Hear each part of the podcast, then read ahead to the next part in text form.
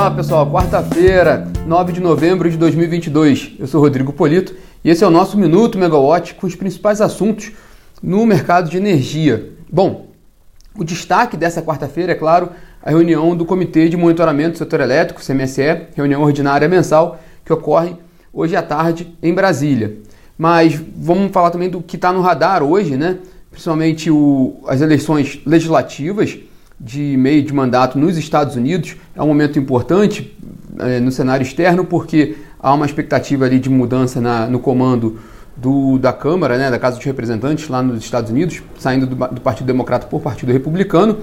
E de forma geral o Partido Democrata do presidente Joe Biden ele tem uma, uma, uma ligação maior com é, é caracterizado mais por, por, por estímulos né, de recursos para, para incentivo a economia, principalmente nesse momento mais crítico de, de, de risco de recessão no, no, nos Estados Unidos, mas também uma ligação maior com a agenda verde. O Partido Republicano ele tem uma, de forma geral, né, uma, uma, uma ligação maior com a, com, a, com a indústria tradicional petrolífera. Então, a gente acompanha ainda esse processo, ainda não tem uma definição lá fora, nos Estados Unidos, mas isso pode mudar um pouco a dinâmica do jogo lá nos Estados Unidos, tendo um partido republicano no comando da, da Casa dos Representantes, o que pode atrapalhar um pouco ou, ou, ou mudar um pouco né, o, o, ritmo da política conduzida pelo presidente Joe Biden. E outro ponto para ficar no radar também é aqui no Brasil, né, porque já saíram os primeiros nomes da equipe de transição do, do governo Jair Bolsonaro para, para o governo Luiz Inácio Lula da Silva, né, nomes definidos ali pelo, pelo vice-presidente eleito Geraldo Alckmin, que nesse primeiro momento é muito, muito dedicado ainda à agenda econômica, principalmente a questão do Auxílio Brasil e também uma discussão política. Mas em seguida, né, é, a expectativa é que entre, é, comecem discussões em temas específicos, entre eles a agenda de energia. Então é possível que nos, nas próximas semanas o tema de energia comece a ganhar espaço na agenda ali da, da transição de governo e a gente também acompanha de perto. E entrando mais especificamente mesmo na agenda de energia agora, Ontem o dia foi muito movimentado em Brasília por causa da possibilidade da votação do, do projeto de decreto legislativo 365 de 2022, aquele do, do deputado Danilo Forte, que pretende sustar os efeitos da resolução da ANEL que teve que provocou as mudanças no sinal locacional das tarifas de uso do sistema de transmissão. Resumindo muito, as mudanças aprovadas pela ANEL geram uma redução na tarifa de energia do consumidor do Norte e do Nordeste e aumenta um pouco o custo para os empreendimentos no Norte e no Nordeste, específica, principalmente os projetos onde está havendo expansão do sistema, principalmente no Nordeste, projetos de geração de energia renovável. É, inclusive foi esse, o, o, esse é um dos, dos pontos defendidos pelo Danilo Forte na, na no, nesse projeto. Bom, houve uma grande movimentação no, no, na Câmara, né? A Abraça, a Associação Brasileira dos Grandes Consumidores Industriais de Energia, enviou carta aos líderes da Câmara e do Senado, é, destacando ali a, a preocupação com a, com a, instabilidade e a insegurança jurídica, caso a, o projeto fosse aprovado, porque passaria, né, é, invalidaria uma decisão da ANEEL em, em âmbito administrativo e na mesma linha, o Fórum Nacional dos Consumidores se posicionou mais uma vez sobre esse assunto, divulgando nota contra a votação. Acabou que, que o item estava na pauta da, da, votação da Câmara ontem, não foi, não foi votado, a, a pauta era extensa e acabou que ele não foi votado. É, ao que tudo indica, ele volta para a pauta de hoje. A pauta de hoje também está grande, quer dizer, considerando os itens que não foram votados ontem, a pauta de hoje estará grande, mas até o momento não saiu a pauta, então a gente não sabe especificamente ao certo o que pode ser votado hoje. Também não teve nenhuma informação sobre reunião dos líderes, sobre o que de fato seria acordado para discutir hoje. É, o fato é que o projeto está lá, né, já teve a, urgência aprovada, então se for da decisão ali dos líderes da Câmara colocar em votação, existe essa possibilidade real desse projeto de decreto legislativo ser aprovado, apesar da preocupação grande no setor elétrico. Bom, vamos continuar por Brasília. Hoje tem a reunião do Comitê de Monitoramento do Setor Elétrico, reunião ordinária do mês de novembro.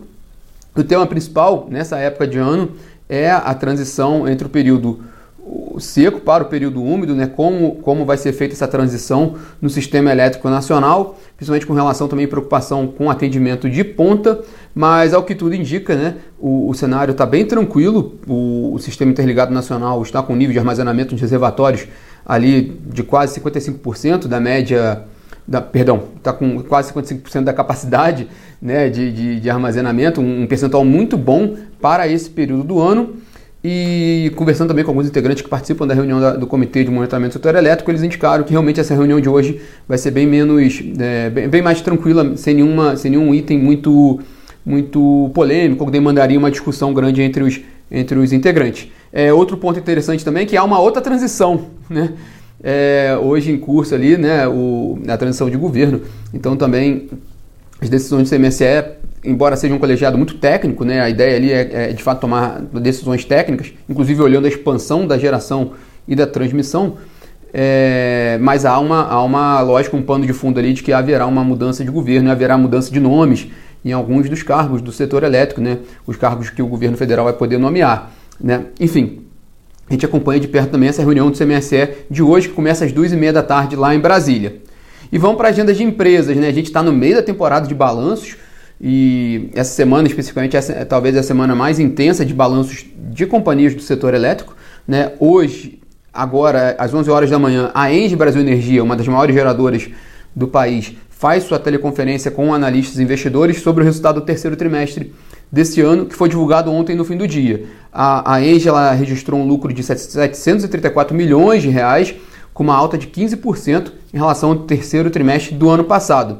Na mesma comparação, a receita líquida da companhia recuou quase 20% para 2,7 bilhões de reais, principalmente uma queda da ordem de 670 milhões de reais no segmento de transmissão. Mas o ponto importante para ficar de olho na Engie Brasil Energia é com relação ao término da concessão de alguns, algumas das usinas da companhia prevista para, para os próximos anos e que isso pode ser trabalhado em é, alguma, alguma, alguma regra sobre, esse, sobre essa possibilidade de, de renovação da concessão pode ser trabalhada no âmbito do, do, da Câmara, né, em discussão na Câmara. Então, saber também qual pode ser, qual é a visão da Engie também sobre o fim da concessão dessas usinas.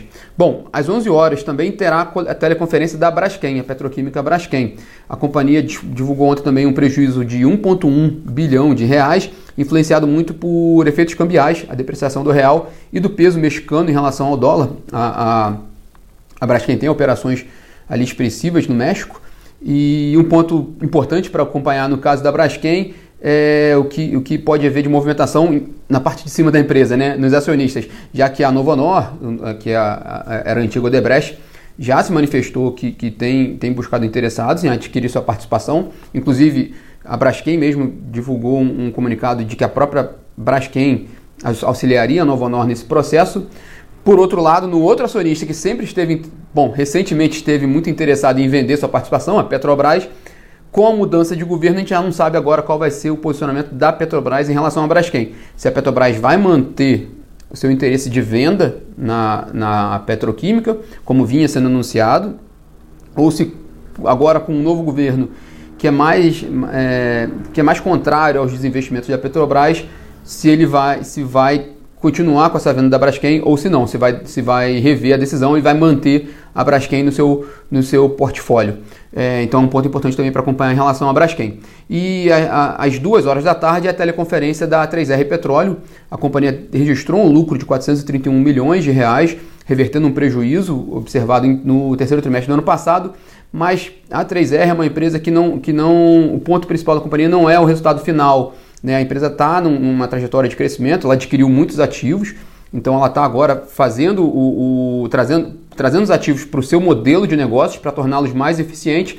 Então, números importantes da companhia, por exemplo, é o custo de extração, que aumentou um pouquinho, saiu de 12,7 dólares por barril pra, no segundo trimestre para 14,3 dólares por barril agora no terceiro trimestre, mas a própria 3R explica que, que já era esperado esse aumento no custo da extração, enquanto a companhia está nesse processo de integração desses ativos que ela adquiriu, buscando aumentar a eficiência deles. É um processo que a gente vê que é normal, no caso da 3R, a gente vê, por exemplo, também Petro, na Petro Recôncavo, as companhias elas adquirem esses ativos, em alguns casos da Petrobras, daquele plano de desinvestimentos da Petrobras, eles têm, elas têm um modelo de negócio bem mais eficiente para esse tipo de ativo, que é menor. A Petrobras não é, não é o negócio principal dela, né? Então essas empresas elas conseguem transformar o ativo mais eficiente e aí isso é gradativo e é o que a gente está vendo no caso da, da 3R. Outro indicador importante na 3R é que a produção de petróleo aumentou. Do segundo trimestre desse ano estava em 12,2 mil barris de óleo equivalente por dia, passou para 16 mil barris de óleo equivalente por dia. E os investimentos também aumentaram muito. Né? Nos primeiros nove meses desse ano, os investimentos da 3R somaram 41 milhões de dólares.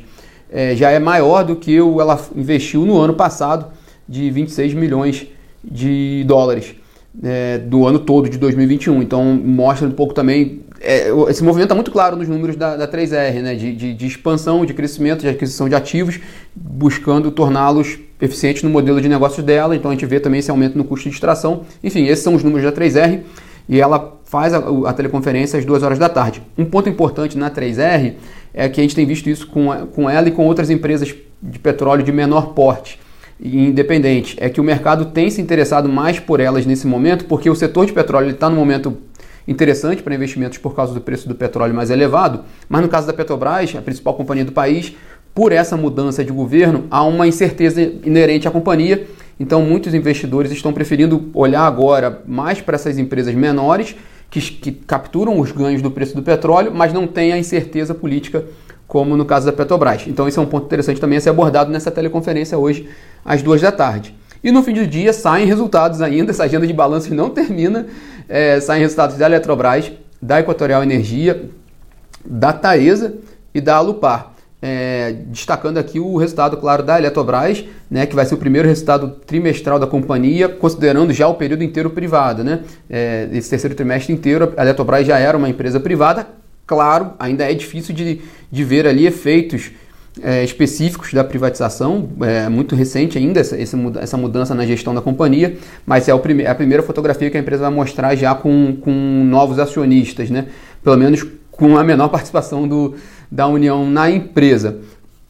Bom, e lá fora, nos Estados Unidos, saem dados dos estoques comerciais de petróleo dos Estados Unidos, que é sempre um indicador importante para a formação do preço da commodity, perdão, e lembrando que, olhando agora pela manhã, o preço do petróleo hoje, Brent, ele está sendo negociado abaixo de 1%, com um valor pouco abaixo de 95 dólares o barril. Essa, é, com essa divulgação também a gente vai ter uma, uma noção mais clara de como vai ser o comportamento do petróleo nessa quarta-feira.